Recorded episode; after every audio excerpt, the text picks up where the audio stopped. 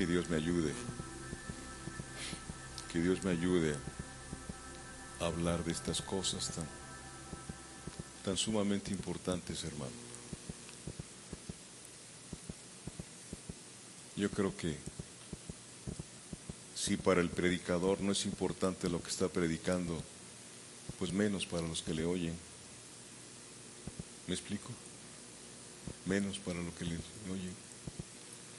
Pero ¿se ha puesto usted a pensar cuando lee la Biblia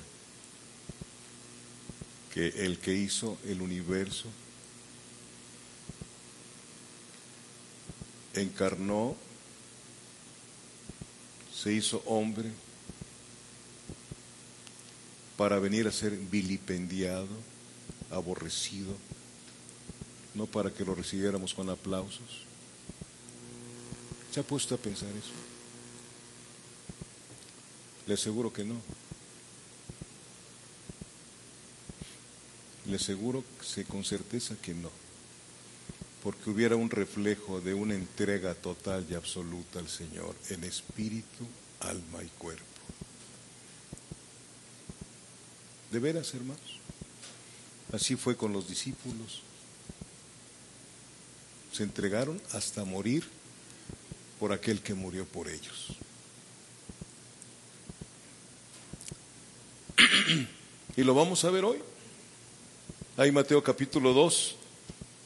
Sí, y algo sumamente importante, en el estado de humillación, escúcheme bien esto, el, ¿cuál fue el estado de humillación de, de Jesucristo? Que siendo Dios vino a hacerse hombre. Para Dios fue una humillación hacerse hombre. Lo dice la Biblia, yo lo creo porque es palabra de Dios. Se vino a humillar por mí. Esto es personal. Entonces yo no me voy a humillar por él. Y cuando yo entiendo esto, veo retrospectivamente hacia mi, hacia mi interior y sé que dentro de mí hay un monstruo, una bestia. ¿Sí? Que adultera, que fornica, que mata, que roba,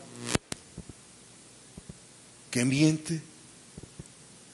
Esa es la bestia que hay en cada uno de nosotros. Lo dice la santa palabra de Dios. Pero ahora desgraciadamente se predica mucha autoestima. Y es lo que Dios quiere acabar con nuestra autoestima. Porque sin Él no somos nada, estamos perdidos. Siempre defendiéndonos, siempre eh, contestando. Eh, eh, nos hablan y estamos esperando sacar la lengua con espada y vas. ¿Verdad? ¿O aquí no sucede esto?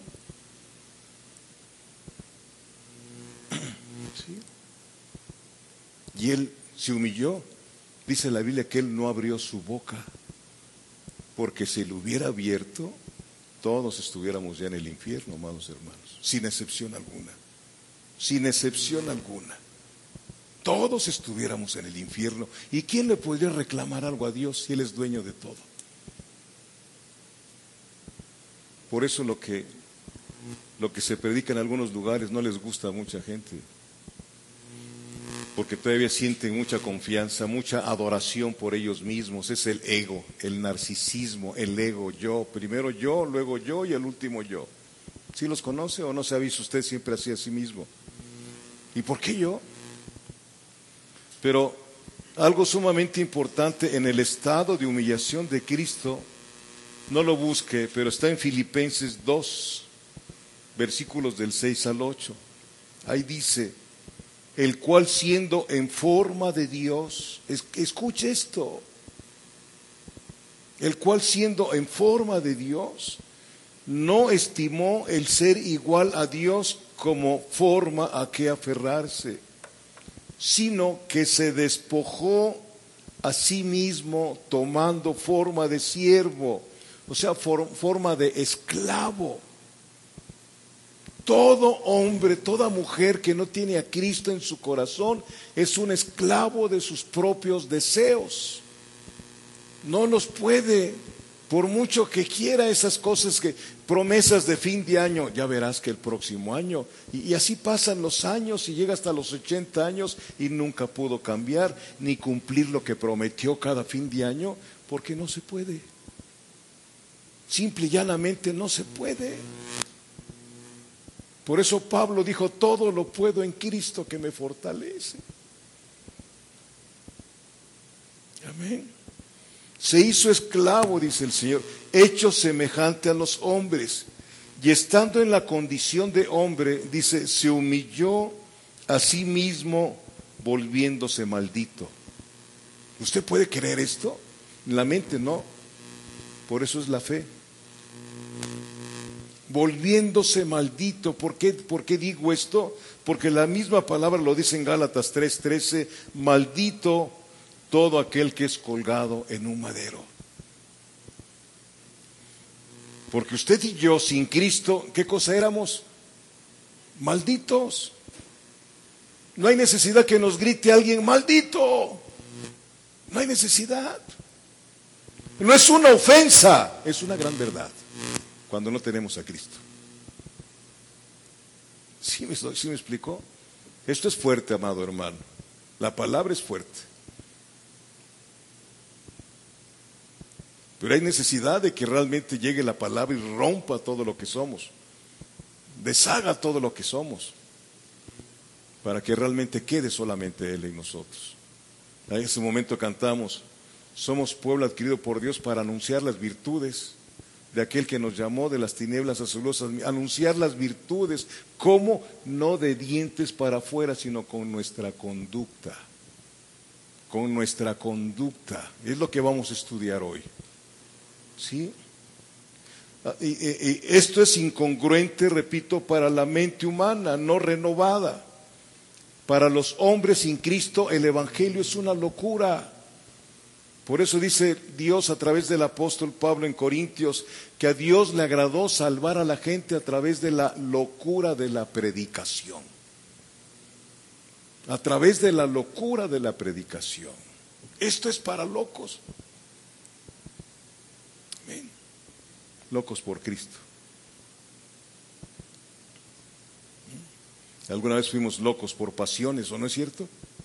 Sexo, alcohol, drogas, baile, muchísimas cosas. Amén. Entonces, esto es incongruente para la mente humana no renovada. Pero para el creyente nacido de nuevo significa cuando lo crees, cuando tú lo crees, significa un reflejo, amarlo, obedecerle y adorarle.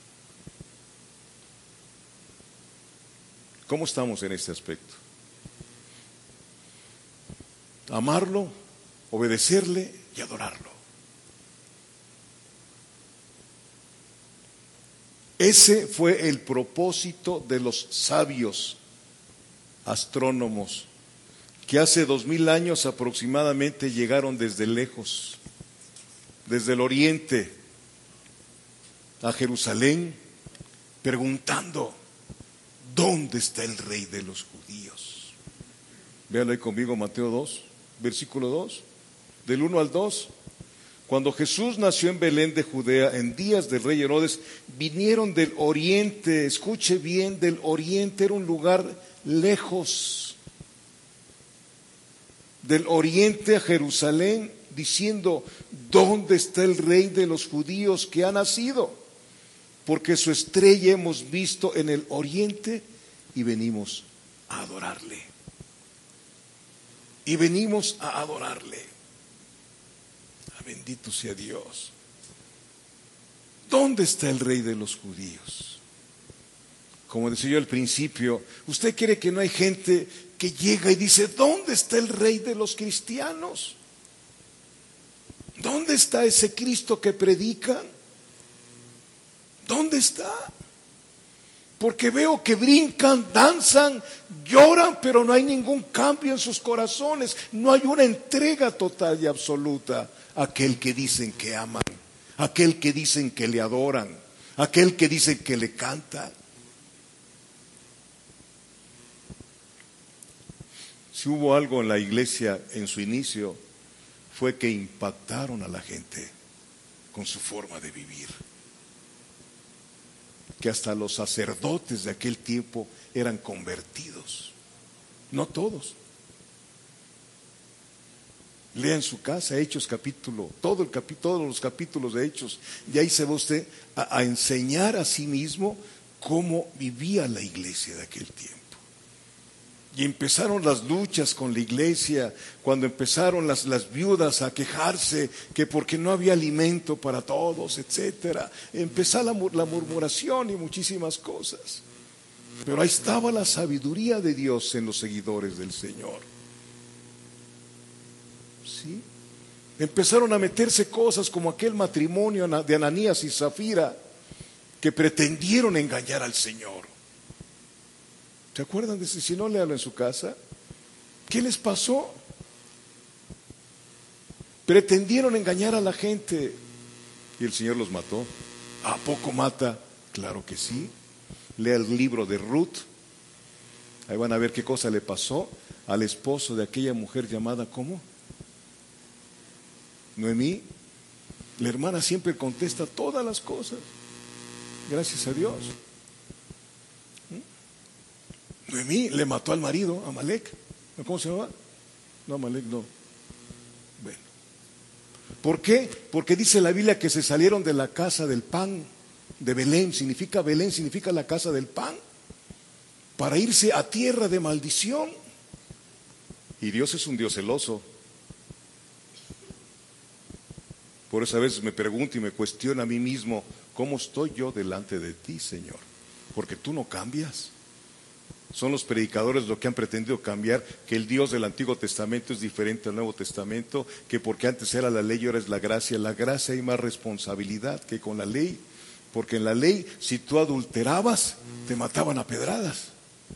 En la gracia si tú deseas a una mujer que no es tuya, ya estás en pleno adulterio.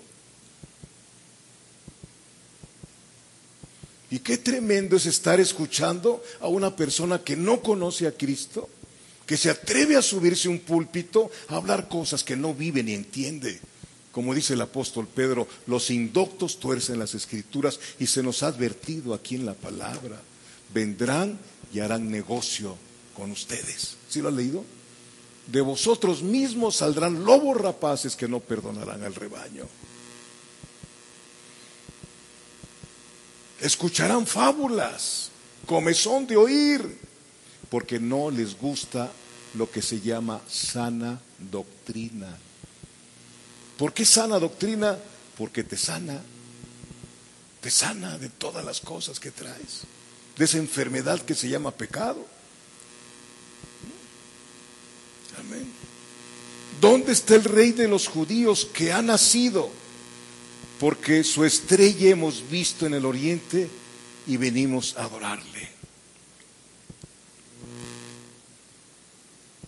En Juan, no lo busque, capítulo 1, versículos 10 y 11, se nos dice, en el mundo estaba y el mundo por él fue hecho, pero el mundo no le conoció. A lo suyo vino y los suyos no le recibieron. No le recibieron. Hablando de Jesucristo, los primeros que tuvieron noticias de Cristo fueron unos pastores, no lo busque, está en Lucas 2, versículos 8 al 14, lo hemos estudiado en estos viernes. Los primeros que fueron, que supieron del mensaje del Evangelio, ¿se acuerdan? Fueron unos pastores. ¿Sí? Después de ellos fue un hombre llamado Simeón. Lo vimos el viernes pasado, si es que usted vino. Y después una mujer llamada Ana. ¿Sí se acuerdan o no se acuerdan? ¿Sí? Una mujer llamada Ana. Mire, vamos a verlo porque si no a lo mejor estoy pecando de estar confiando en ustedes, que sí, sí se acuerdan. ¿Ya tiene usted Lucas capítulo 2? Versículos del 8 al 14. Había pastores en la misma región que velaban y guardaban las vigilias de la noche sobre su rebaño. vigilia. ¿Sabe, ¿Sabe usted que la religión romana dice que hay viernes de vigilia? ¿Y qué cosa es para ellos viernes de vigilia? ¿No comer carne? Vigilia es estar vigilando en el contexto griego. ¿Mm? ¿Ya lo tienen conmigo? Vigilias de la noche sobre su rebaño. Y aquí se les presentó un ángel del Señor y la gloria del Señor los rodeó de resplandor y tuvieron gran temor. Pero el ángel les dijo, no temáis, porque he aquí os doy nuevas de gran gozo, que será para todo el pueblo que os ha nacido hoy en la ciudad de David un Salvador que es Cristo el Señor. Esto se os servirá de señal Hallaréis, hallaréis, al niño envuelto en pañales, acostado en un pesebre, y repentinamente apareció con el ángel una multitud de las huestes celestiales que alababan a Dios y decían, Gloria a Dios en las alturas y en la tierra paz, buena voluntad para con los hombres. Amén. ¿Se puede usted imaginar al eterno Dios hecho hombre envuelto en pañales? ¿Se puede imaginar al dueño de todo el oro, la plata, la tierra y su plenitud, no teniendo un lugar donde nacer más que en un mesón y en un establo, porque en el mesón no había lugar para él? ¿Habrá lugar todavía en tu corazón para él? ¿Habrá lugar para él en tu corazón todavía? ¿O él sigue sin encontrar un lugar en el corazón de la gente?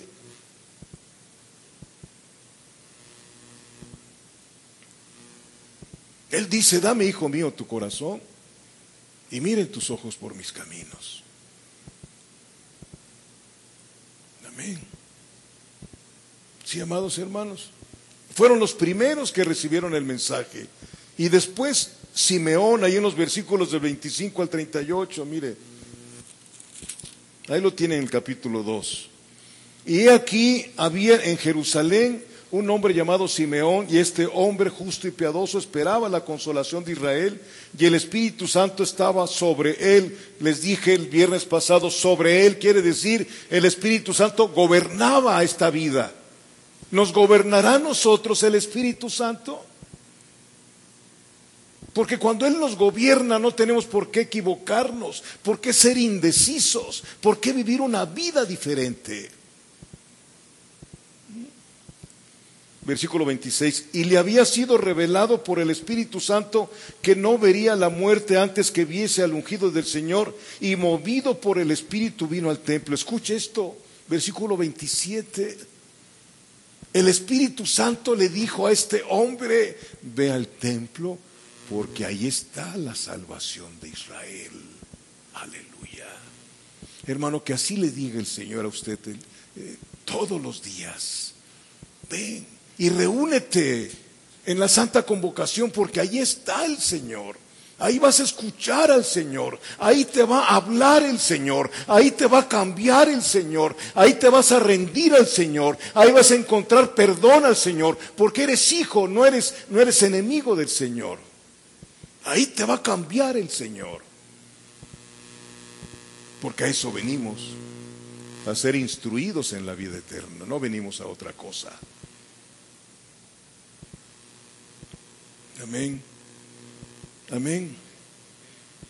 Y ahí sigue diciendo con Simeón, pero luego también fue revelado a Ana, versículos 36 al 38. ¿Ya lo tiene? Estaba también allí Ana, profetisa, hija de Fanuel de la tribu de hacer de edad muy avanzada, pues había vivido con su marido siete años desde su, virginidad y era viuda hacía 84 años, imagínense, 84 años de viuda. ¿Mm? Y no se apartaba del templo sirviendo de noche y de día con ayunos y oraciones. Era apropiado el nombre Ana Ana significa gracia. Vivía en la gracia salvadora del Señor. Qué hermoso es vivir debajo de la gracia, entender la gracia salvadora del Señor.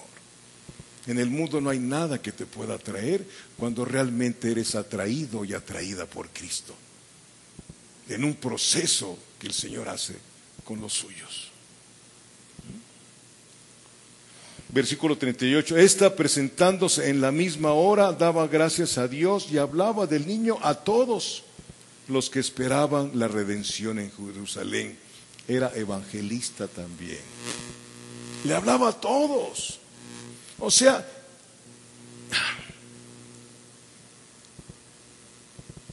todos tuvieron noticias de que había nacido Jesucristo.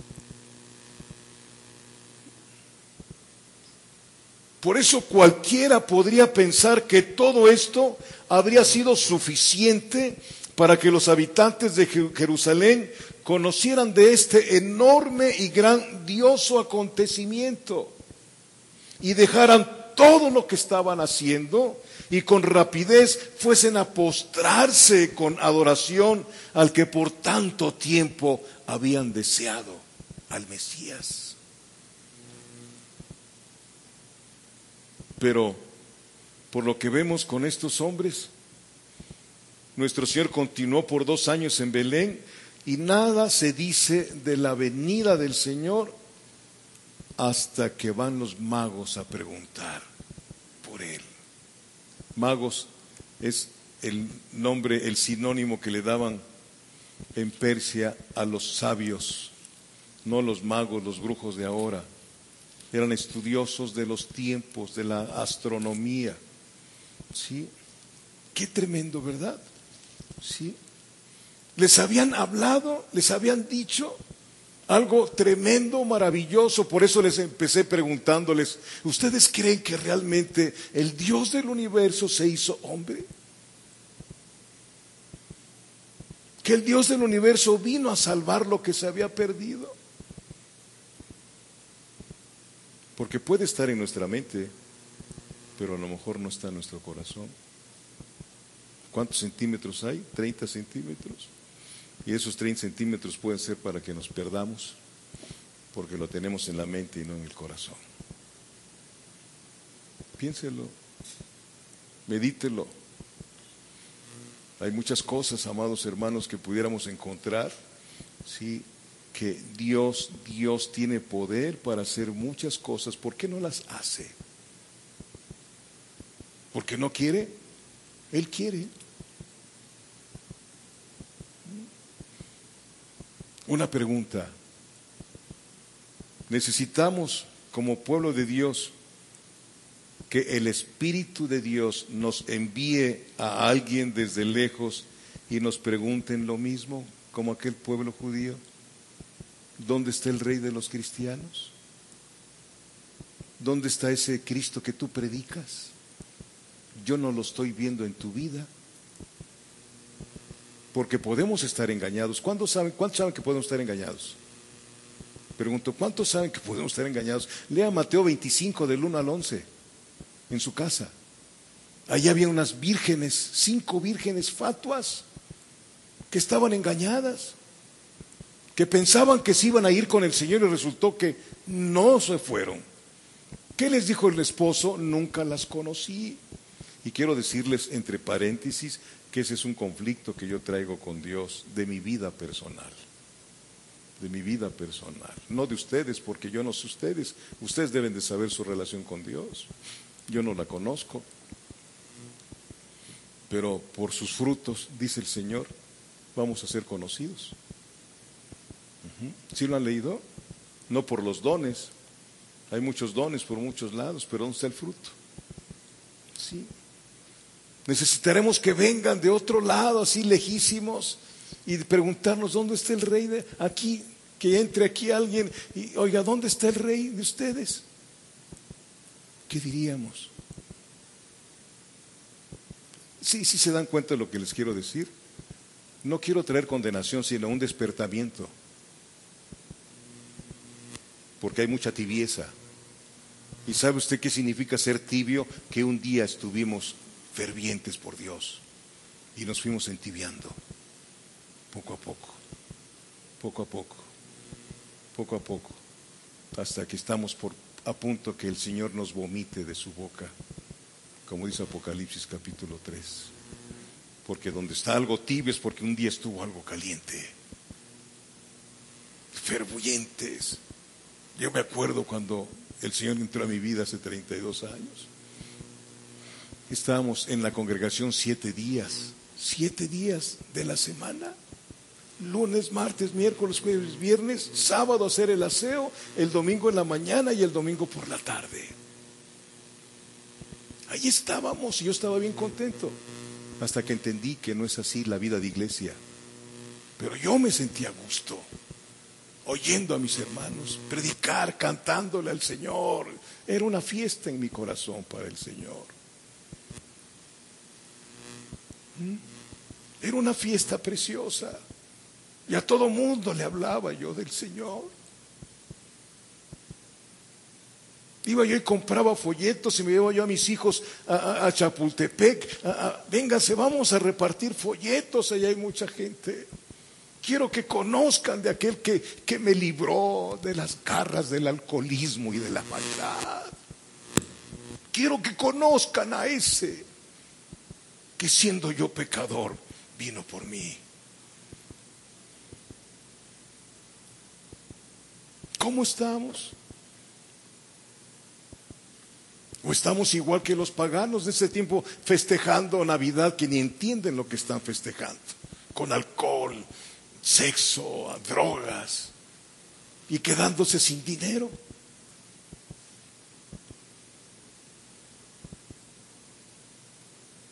Bendito Dios. Estos magos sabios eran gentiles, no eran judíos. ¿Sabe usted qué son los gentiles? Los gentiles son aquellos que no nacimos en Israel. Todas las naciones son gentiles con excepción de Israel. Aunque la palabra gentil se utiliza mucho para calificar a una persona que es amable, muy gentil. Pero esa palabra gentil dentro de la Biblia es para calificar a todas las naciones que no nacieron en Israel. Estos eran gentiles. Paradójicamente, Paradójicamente, mientras para los judíos pasaba desapercibido Cristo, para estos sabios dejaron sus muchas actividades para buscar al rey de los judíos y para rendirse en adoración a él. Muchos de los que están más cerca del reino de Dios son los que están más lejos. Y qué tremendo va a ser eso, hermano. Mire, vaya conmigo a Mateo, capítulo 8.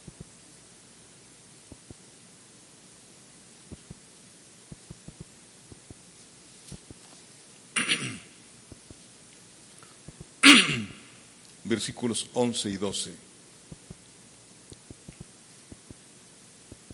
¿Ya lo tiene? Mateo 8, versículos 11 y 12.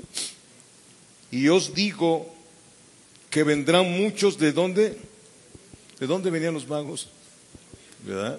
Y vendrán muchos del oriente y del occidente y se sentarán con Abraham e Isaac y Jacob en el reino de los cielos.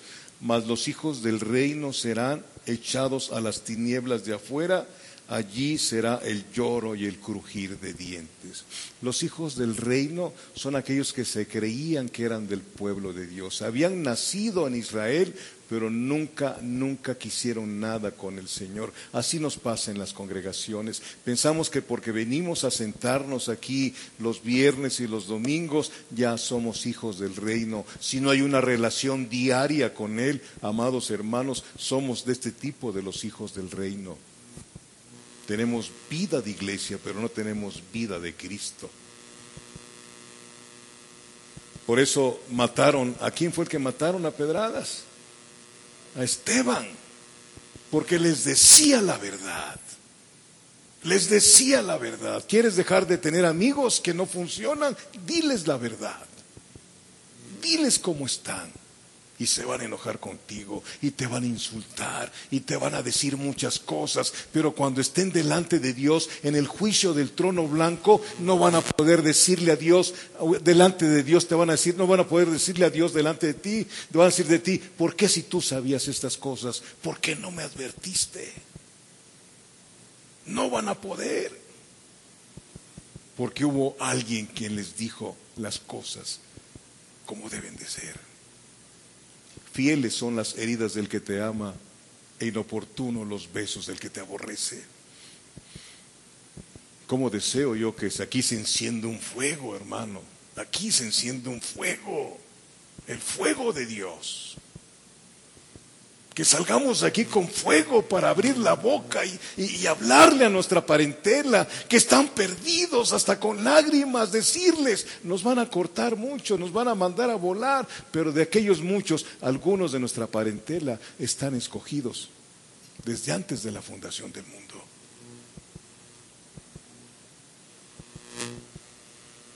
Ministros de fuego. Amén. ¿Dónde está el rey de los judíos? ¿Por qué? Porque su estrella hemos visto. Porque su estrella hemos visto. Hermano, los pastores oyeron de Cristo por medio de un ángel. Estos sabios por medio de una estrella. De aquí vamos a entrar en algo que espero que Dios me haga lengua de sabio para que le entre en su espíritu lo que va usted a ver porque su estrella hemos visto. Estos hombres no dudaban de que pronto encontrarían, fíjense bien, la respuesta a su pregunta. Pensaban que iban a encontrar inmediatamente la respuesta a su pregunta y que además hallarían a todo Jerusalén adorando a los pies del rey que había nacido. Y qué decepción tan grande. Qué decepción tan grande. Qué tremendo es que nos digamos cristianos y de repente nuestras actitudes vayan tan lejos de lo que decimos de labios que somos.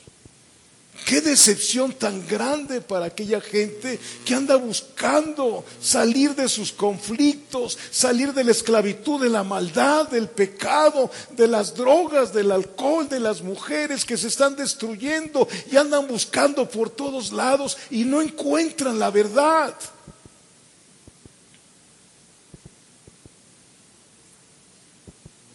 Qué tremendo. Y para eso nos dejaron. Somos pueblo, cantamos. Y si entenderemos, cantemos con inteligencia. ¿Por qué hay que cantar con inteligencia? Somos pueblo adquirido por Dios, nación santa, etcétera, para anunciar las virtudes. Y lo repetimos, creo que cada mes repetimos el mismo canto y lo repetimos. Y somos pueblo, y somos pueblo para anunciar las virtudes. ¿Y si las estamos anunciando? Con nuestra conducta. ¿Mm? Medítelo, hermano. Ellos pensaban, vamos a llegar ahí y ahí vamos a encontrar a todos los judíos postrados delante de su rey. Versículo 3 de Mateo 2.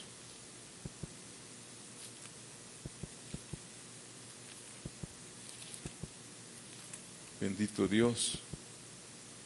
¿Ya lo tiene? Oyendo esto, el rey Herodes se turbó y toda Jerusalén con él. ¿Mm? ¿Mm? ¿Mm? No había quien pudiera darles esta información.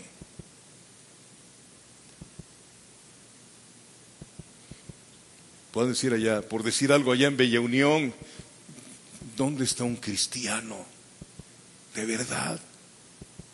¿Me pueden decir, dar una dirección de un cristiano?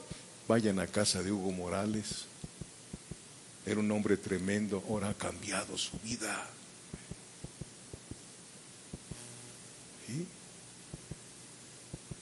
Porque la gente anda buscando la salida.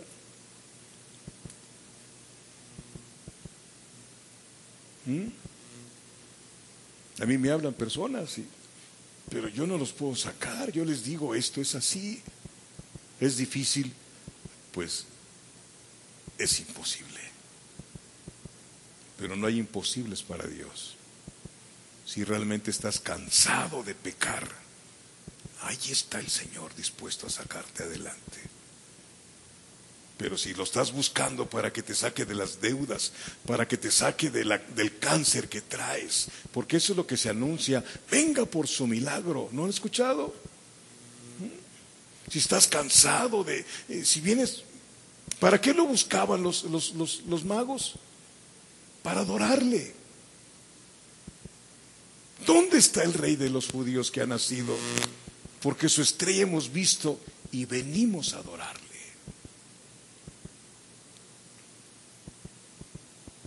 Bendito Dios. Y vieron, y no había quien pudiera darles esta información. Hay en el mundo y también en nosotros mucho más ignorancia de Cristo de lo que, de, lo que nos imaginamos, hermano. Hay mucha ignorancia en usted y en mí. Muchísima ignorancia. Y ese es mi clamor a Dios, que se revele a mi vida con poder, que se revele a mi esposa, a mi, a mi hija Carla, a Jorge, a su esposa, que se revele en esta congregación, revele con B chica, no con B grande. Que se revele a las vidas que vienen aquí, porque Dios con poco hace mucho. No necesita multitudes agarró a doce, de los doce uno se fue al infierno, de los otros once causó una conmoción universal que hasta ese tiempo a través de esos once locos consagrados a Cristo, que amaban a Cristo más que a sus vidas, ha corrido el Evangelio desde hace veinte siglos. Y llegó a usted y llegó a mí. Hombres y mujeres comprometidos con Dios no exentos de pecados, no, no, no, no que cayeran, sino tentados de muchas maneras, pero huían de la tentación, no se quedaban ahí, huían de la tentación, porque sabían que podían tropezar. Imagínense a Pedro cuando lo negó tres veces. ¿Usted quiere que Pedro cuando se recordaba lo que le pasó. No, yo, quiero que Pedro lloró todo el tiempo que estuvo aquí, recordando eso que él hizo a su amado maestro. ¿Mm? Nosotros somos tan simples que hacemos algo indebido y Dios te perdona, sí, y Dios te perdona. Y no, hermano, tengamos mucho cuidado. No seamos tan insolentes con Dios. Que Él sea tardo para la ira es diferente, pero va a llegar la ira. ¿Cuántas veces quieres que te perdone Dios? A siempre, ¿sí? Es cierto, Dios te perdona siempre, pero no eres una persona que constantemente estás haciendo y diciendo cosas que no convienen. Porque si estás practicando todavía la rebelión y la rebeldía y muchas cosas, cuidado. Cuidado, cuidado. No hemos entendido. Hace tiempo oí algo y lo comentó una vez Carla, eh, de ese bautizo de angustia que tanto necesitamos. Angustia por la gente por nuestra familia. ¿Sientes angustia? ¿O te ríes y jajaja? y, los ves como andan caminando de una forma que sabes que si en ese momento viene la muerte se van al infierno y no sientes angustia. ¿O sí?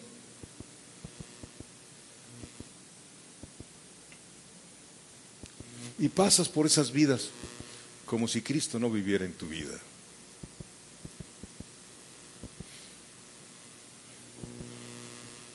Bendito Dios.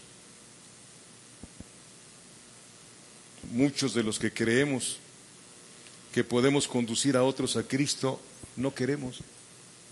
No queremos, no nos preocupamos. No sabemos. No tenemos tiempo para hacerlo. Estamos muy ocupados. Muy ocupados en nuestras propias cosas. No estoy diciendo que sea usted una persona desobligada. Pero antes que todo está el Señor en nuestra vida. Él quiere el primer lugar. Mateo 6:33 lo he repetido aquí cientos de veces. Busca primeramente el reino de Dios y su justicia y todas las cosas que requieres para esta vida. Yo, dice Dios, no Jorge, yo, yo te las voy a dar.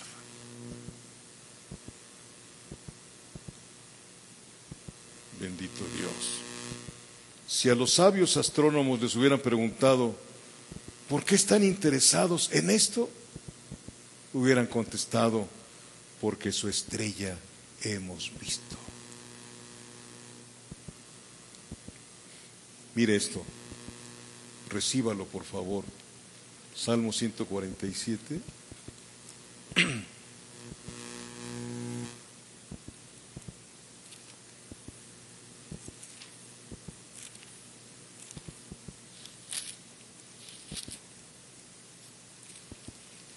¿Ya lo tiene? Salmo 147, versículo 4. Abraham, si usted lo ha leído en Génesis, una noche el Señor lo sacó y le dijo, ¿ves las estrellas? ¿Ves las estrellas? Como esas, esa multitud de estrellas será tu descendencia. También dijo una vez, ¿ves la arena? Sí, así como la multitud de la arena será tu descendencia en la carne. Arena, habla de carne. Estrellas habla de aquellos que somos hijos de la fe de Abraham. Al que ha estudiado la palabra lo va a entender, lo que no ha estudiado no puedo hacer otra cosa. Y aquí dice en Salmo 147, versículo 4, Él cuenta el número de las estrellas, a todas ellas llama qué? Por sus nombres. Si usted va a Juan 10, versículo 3, él va a decir, le va, a ver que él conoce a sus ovejas y a todas llama por sus nombres. Sí me estoy dando a entender. Sí me estoy explicando. ¿Mm? Y aquí nos dice el Salmo 147, 4, Él cuenta el número, Él sabe quiénes son los que se van a salvar. Dice, y a todos los que se van a salvar, a todas ellas llama por sus nombres.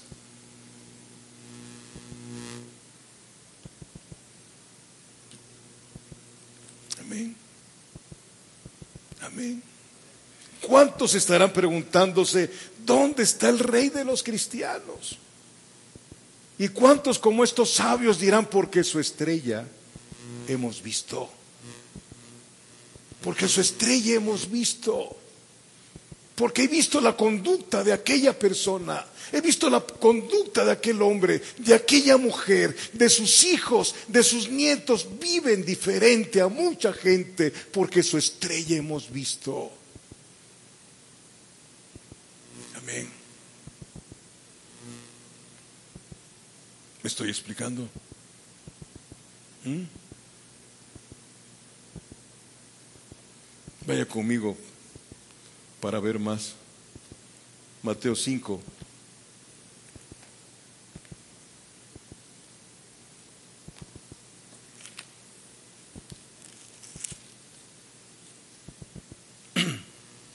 Versículos del 14 al 16.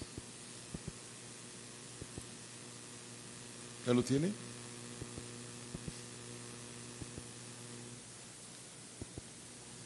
¿Ya lo tiene? Mateo 5, versículos del 14 al 16. Jesucristo diciendo, vosotros sois las estrellas. Vosotros sois la luz del mundo. Una ciudad asentada sobre un monte no se puede esconder, ni se enciende una luz y se pone debajo de un almud sino sobre el candelero y alumbra a todos los que están en casa. Así alumbre vuestra luz delante de los hombres, para que vean vuestras buenas obras y glorifiquen a vuestro Padre que está en los cielos.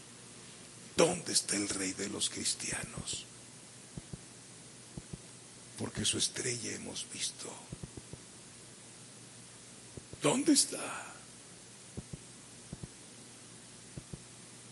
No busque Hebreos 12, versículo 14. Ahí nos dice el Señor, seguid la paz con todos y la santidad, sin la cual nadie verá al Señor. Si usted y yo no caminamos apartados de lo mundano, no van a ver nunca al Señor a través de nuestras actitudes, o más bien sus actitudes a través de nosotros, porque nosotros solamente somos unas vasijas limpias con la sangre de Jesucristo. Seguid la paz con todos y la santidad sin la, sin la cual nadie va a ver al Señor. Estaba el Señor Jesucristo con sus apóstoles Dice la Biblia que llegaron unos griegos y dijeron, queremos ver a Jesús. ¿Cuánta gente quiere ver a Jesús? ¿Mm? ¿Al verdadero Jesús? Ya estamos en los últimos tiempos, amados hermanos. Ya estamos en los últimos tiempos. Y si usted de las personas que se preparan siempre a lo último, ¿verdad? Si conoce personas que se preparan para lo último, ¿a qué horas es la reunión? A las diez y media de la mañana. Ay, pues todavía tenemos tiempo, faltan 15 minutos y todavía no, ni, ni se ha bañado. Y así se quieren ir con el Señor. Qué tremenda sorpresa se van a llevar al final de sus tiempos. Si Él demanda lo primero, Él tiene que estar antes que tu esposa, que tu esposo, que tus hijos, que tus nietos, que todo aquello. Él, tiene, él quiere el primer lugar. Porque Él fue el que vino por nosotros. No murió en la cruz un arcángel hecho hombre. ¿Sí? Fue Dios. Por eso no entendemos eso todavía bien. Dígale al Señor que se lo revele en su corazón. Para que realmente cambie nuestra forma de ser y de vivir, hermano. Y no promesas del 2014, ¿no? que para el 7 de enero ya se acabó la promesa, porque ya se acabó el aguinaldo y el dinero y empiezan los estires y afloje. Pero ¿qué tal estos días, no? De una alegría ficticia, de regalos y más regalos. Qué triste. Qué triste. ¿Por qué? Porque nos engañaron durante cientos y cientos de años esa religión romana. Y todavía muchos de nosotros seguimos engañados. Creemos que somos, solamente Dios sabe si realmente somos. Por sus frutos los conoceréis. Amén. El Señor tiene que ser visto en tu vida. El Señor tiene que ser visto en la iglesia. No es que vengamos y palmiemos y, cantemos, y, pero la gente que viene nueva, eh, eh, ¿a quién está viendo? Jaime Sánchez Márquez ha estado viniendo, el esposo de Laura. Él podría decir, eh, pues he visto a Jesús en alguno de ellos, porque veo que se acercan a mí y me saludan y se ponen a mis... ¿Dónde está? ¿Mm? ¿Dónde está? Alguna mujer que está viniendo aquí, Susana. ¿Cuántos conocen a Susana? Y no somos muchos. Susana Mata Galván. ¿Cuántos la conocen? Llegan y se van. Queremos ver a Jesús. ¿Sí me estoy explicando o no me estoy explicando?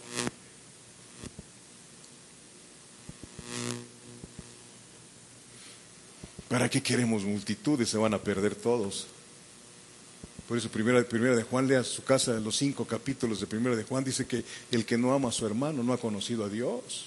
Seguimos embebidos en nuestros propios conflictos. Y yo, es que yo tengo este conflicto. ¿Por qué lo tienes? Si Dios dice en primera de Pedro 5, 7, echando sobre Él toda nuestra angustia, porque Él tiene cuidado de nosotros. ¿Creemos o no creemos?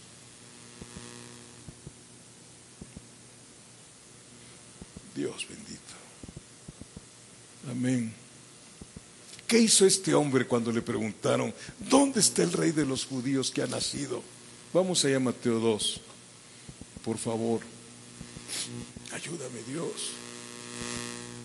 Del 4 al 6. Y convocados todos los principales sacerdotes y los escribas del pueblo les preguntó, ¿dónde había de nacer el Cristo? Ellos le dijeron, en Belén de Judea, porque así está escrito por el profeta.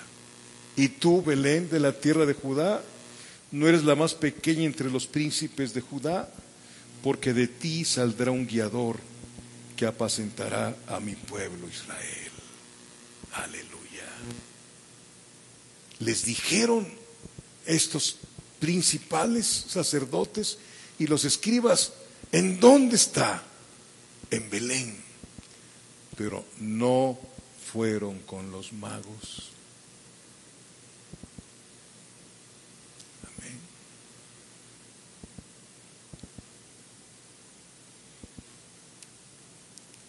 Qué tremendo es eso.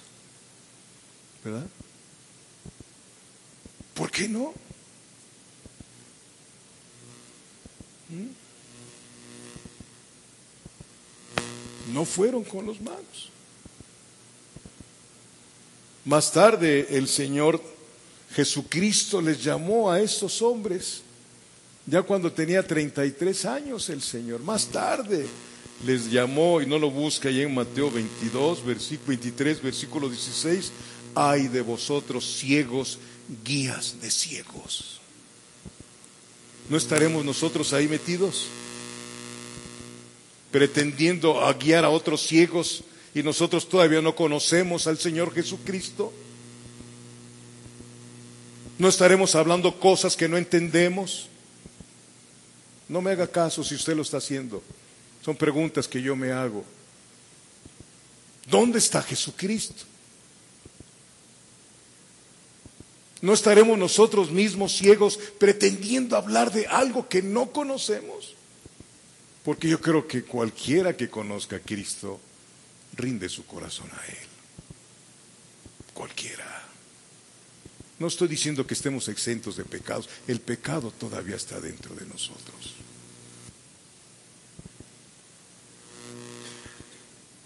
Todavía está el pecado. Ahí está el hombre de pecado dentro de nosotros. Pero ya no practicamos el pecado. Ahí está la tentación, pero huimos de la tentación. Tenemos el poder para oír. Desgraciadamente ponemos tentación siempre la palabra, las cuatro letras sexo. No, hermano, no. Hay mucha tentación, hay mucho frío y sabes que tienes que levantarte a buscar de Dios porque los tiempos se están acabando y vas y te pones tres, cuatro cobijas encima. ¿Eso no será tentación? Pregunto. Redimir el tiempo. Levántate tú que duermes y te alumbrará quién?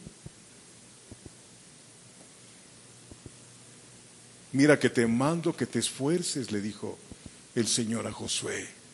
Mira que te mando que te esfuerces y seas valiente.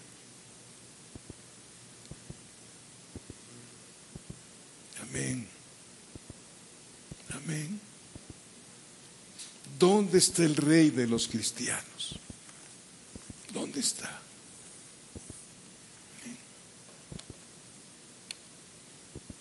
porque su estrella hemos visto y venimos a adorarle.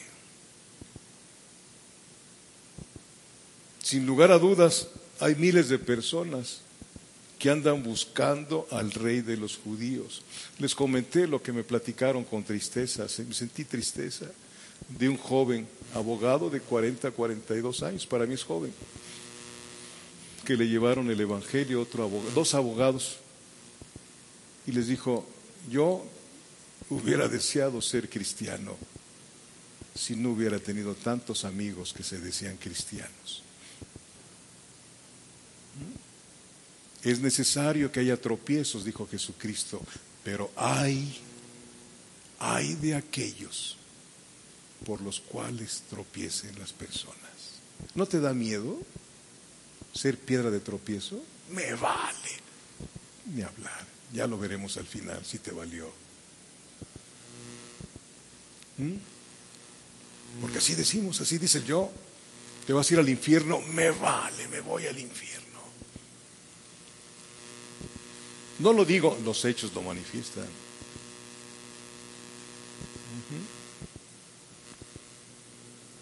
Dios, Dios bendito, Dios. Hermano, si usted y yo no andamos en santidad, apartados de todo lo que ofende a Dios, pasará mucha gente a nuestro lado y nunca nos va a preguntar, ¿dónde está el rey de los cristianos? ¿Mm? ¿Dónde está? Porque si somos una luz en medio de las tinieblas, algo ha de ver la gente sin que nos demos cuenta nosotros. Así lo dice la Biblia en José. Si usted lee el libro de Génesis, ahí va a encontrar a un joven llamado José que la Biblia dice que Potifar y el carcelero donde estuvo veían que Jehová estaba con él. Sí. Aquel que es nacido de nuevo, aquel que tiene una relación fuerte con Dios, la gente ve algo diferente. ¿Qué cosa es? La presencia del Rey de la Gloria en esa vida su forma de vestir, su forma de hablar, su forma de conducirse es una luz en medio de las tinieblas. Abre la boca y sale el poder, la semilla de la palabra, para sembrar la palabra en los oídos de las personas. Como dice la palabra, si alguno hable, hable conforme a las palabras de Dios. Oye, es que tu puro evangelio, no te puedo hablar de otra cosa. No he escuchado a las mujeres ahí, hablan de modas, hablan del artista de moda, de la canción de moda, hablan de muchas cosas. ¿Y nosotros de qué hablamos? Porque por nuestras palabras vamos a ser juzgados o justificados.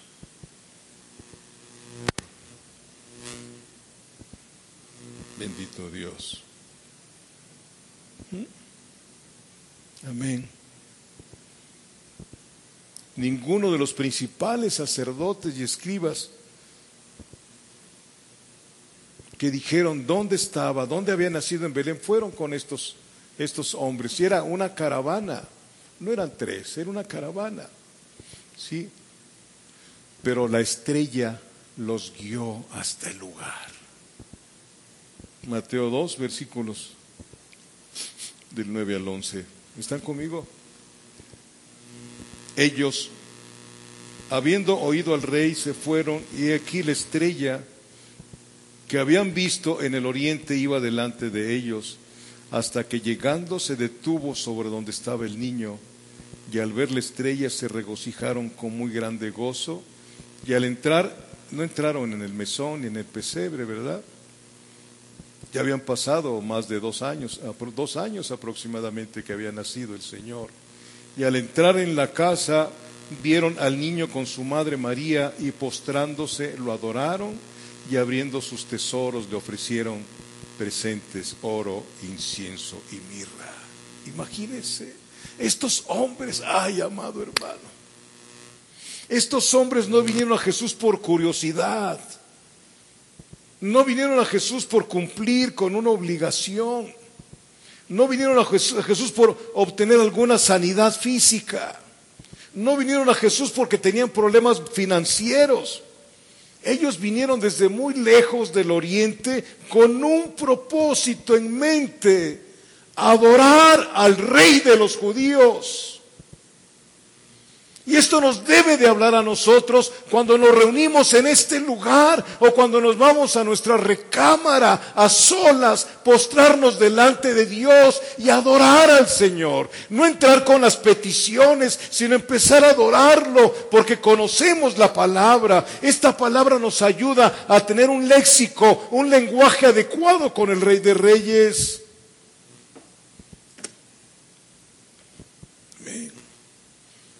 El rey David lo manifiesta.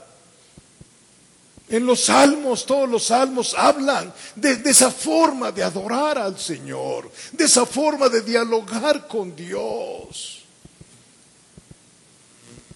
Los cielos cuentan tu gloria, Señor. Cuando ya eres hijo o hija de Dios, caminas, caminas en las carreteras y, ves las montañas y, ves tantas cosas y te gozas de que tu papá es aquel que hizo todo aquello. Y le puedes adorar y le puedes decir muchísimas cosas y después empiezas a querer pedirle algo, pero ya no le pides nada, sino le das gracias, porque Él dice en su palabra que antes de que yo le pida, Él sabe lo que yo necesito. Sí. ¿Cuál es el termómetro espiritual en su vida y en la mía? ¿Cómo está tu corazón delante de Dios? ¿Cómo está el mío? Con ese fuego de amor por el Señor. Mm. Por ese fuego que aunque no me dé lo que necesito, me da de su presencia. Dios de mi vida. Oh Santo. Dios es glorificado y se agrada cuando se acercan a Él solo para adorarle. ¿Mm? Eso es algo. Acercarnos a Dios solo para adorarle, darle gracias por haber venido a redimirnos de nuestra maldad.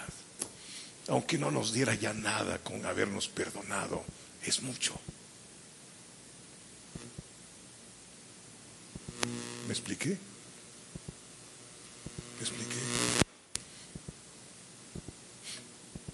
Es mucho lo que nos ha dado el Señor. Algo que nadie puede hacerlo, perdonar nuestros pecados.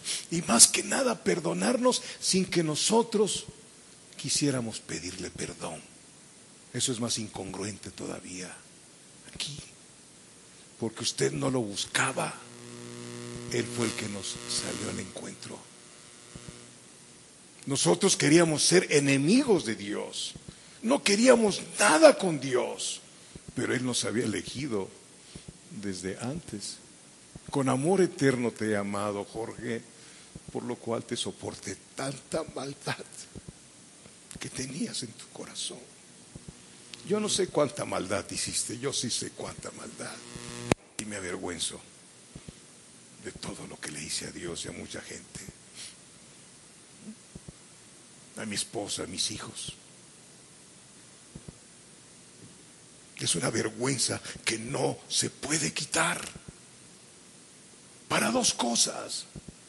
Primero, para no volver a hacerlo. Y segundo, para cuando te encuentres una persona igual que de perdida que tú, tomarla de la mano y decirle, mira, te voy a llevar con aquel que puede sacarte de tantas cosas, porque ya tienes la experiencia del perdón de Dios.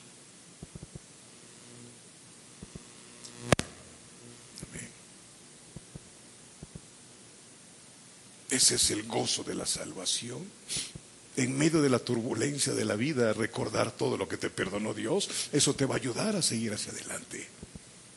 A que no te oscurezca el sentido Satanás ni lo del mundo, porque muchos está oscureciendo el sentido de la salvación, buscando otras cosas que ofenden a Dios. Es que no le veo nada de malo. Hay de aquellos que a lo malo dicen bueno y a lo bueno dicen malo, dice el profeta Isaías. Les he dicho y les repito, usted no tiene capacidad de calificar qué es bueno y qué es malo. Es esto, la lámpara. La lámpara. Y además el Espíritu Santo te redarguye cuando vas a hacer algo que no conviene.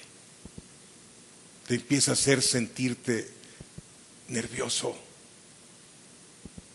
No hay paz para hacer las cosas.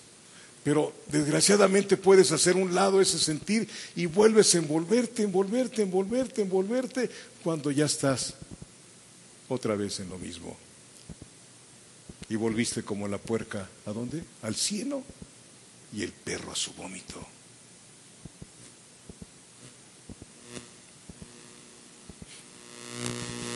Por eso dice el Señor en Apocalipsis que Él nos limpiará toda, nos va a limpiar toda lágrima. Eh, después del juicio, donde vamos a ver a mucha gente que va a, va, Dios va a sacarlos del infierno para enviarlos al lago de fuego. Pero ahí vamos a ver el juicio de todos ellos. Dice Sofonías que van como, como lumbres, como, como llamas, pues vienen del fuego, del infierno. Ahí vamos a ver por qué se perdieron. ¿Por qué se perdieron? Uno por uno de los miles de millones de personas que hemos nacido en esta tierra.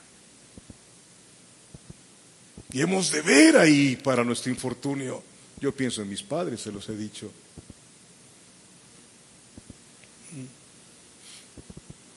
Y voy a llorar mucho, pero también voy a aplaudir porque los juicios de Dios son justos y verdaderos. No juegue con Dios, no juegue con la salvación si usted realmente es salvo. Nos dejaron aquí no para tener cosas, sino para llevarles el Evangelio a las personas, para ser una estrella, una que da la luz de aquel que mora en nuestros corazones. Amén. Estos viajaron muchos meses, muchos meses viajaron. ¿Por qué? Porque desde que vieron estrella salieron, dejaron todo lo que tenían que hacer, dejaron obligaciones, no, no obligaciones, dejaron todo arreglado y empezaron a caminar siguiendo a la estrella día tras día, día tras día, semana, mes y mes. Y cuando llegaron, ¿dónde está el rey de los judíos que ha nacido? Ya ese rey ya tenía casi dos años. Bendito Dios. Amén. Estos sentían una necesidad espiritual muy grande. ¿Cómo necesita usted y yo tener esa necesidad que tenían estos magos, estos sabios? Una necesidad muy grande de encontrar al rey de los judíos para adorarle. ¿Cómo necesitamos eso? De veras, de veras, amados hermanos. A veces creemos que pensamos por venir o ir a alguna congregación, le estamos haciendo un favor a Dios. No, amado hermano, o al pastor, no olvídese. El favorecido es usted cuando viene a la santa convocación. Porque ahí envía Jehová bendición y vida eterna. Viajaron meses y meses y no lo encontraron en el pesebre, sino en la casa, dice el versículo 11 de Mateo 2. Y al entrar en la casa, viendo al niño con su madre María y postrándose, le adoraron, presentando oro, incienso y mirra. Dios. No sabían estas personas dónde estaba. Pero cuando le hallaron, dice el versículo 10, y al ver la estrella, se regocijaron con muy grande gozo. Aleluya. Bendito Dios, el gozo de la salvación. Es lo que oraba el rey, el rey David en el Salmo 51. Él decía, devuélveme el gozo de mi salvación. El ser salvo debe de ser un gozo inefable, amado hermano. ¿Cuántos tienen gozo? No andamos así todos apachurrados, todos tristes. ¿Por qué? Porque no tenemos una relación fuerte con el Señor. Por eso. Necesitados de cosas materiales, eso nos da tristeza. Y no entendiendo que tenemos lo espiritual, lo que más necesita la gente. ¿Mm? Que Dios le ayude a usted y me ayude a mí, hermanos. Tuvieron muy grande gozo. Y luego algo pasó. Versículo 12. ¿Ya lo tiene usted? Mateo 2, versículo 12. Pero siendo avisados por revelación en sueños que no volviesen a Herodes, regresaron a su tierra por otro camino. Fíjense nada más. Encontraron al rey de los judíos y empezó a tratar Dios con ellos. Les empezó a dar sueños. Amén. Y luego, ¿qué? ¿por dónde regresaron? Es lo que pasa cuando alguien tiene un encuentro verdadero con Dios. Entramos por otro camino, el camino de la vida eterna. Venimos de un camino sucio, lleno de lodo, que tanto nos gusta estar ahí, en el lodo de la vida. Es nuestra diversión, llenándonos de porquería y media, y nos gusta. Pero cuando llegamos al conocimiento de Cristo. Él nos guía por otro camino, el camino que va al cielo, el camino de la vida eterna, aquel que dijo yo soy el camino. Hay caminos que al hombre le parecen derechos, pero su final es camino de muerte. ¿Por cuál camino estaremos andando después de escuchar esto? Medítelo, piénselo. Piénselo, por favor. Quiero que el Señor lo despierte realmente de esa tibieza espiritual que manifestamos con nuestra conducta, amados hermanos. No nos interesa la gente que se está perdiendo, a lo mejor porque no hemos conocido las cosas que van a acontecer a nuestra propia casa, a nuestra propia familia, si es que no somos salvos. Que Dios le ayude, que Dios le guarde y que Dios le revele o le haya hablado hoy en esta noche lo que usted vino a buscar. Póngase de pie, por favor.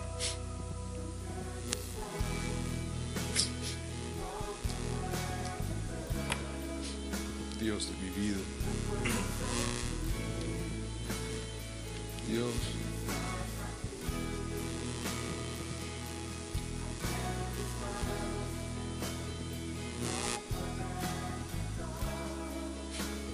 Bendito es Dios. Hay una oración, una petición de oración por Gelacio Bautista. Aquí pusieron por sanidad, pero yo quisiera mejor que orásemos por salvación. Porque cuando viene la salvación viene todo lo demás completo. Soso, S-O-Z-O. Salvación. Viene completa la salvación, viene la sanidad. Amén. Vamos a orar por esta persona. Y ore usted también. Hable con Dios, por favor si es que buscamos a Dios por las cosas o por lo que Él significa, pidámosle perdón. Así como estos hombres eran bastantes, bastantes personas en esa comitiva que llegó a Jerusalén y luego a Belén. Pero preguntaron, ¿dónde está el rey de los judíos que ha nacido? Porque su estrella hemos visto y venimos a adorarle. El Señor dice ahí en Juan capítulo 4,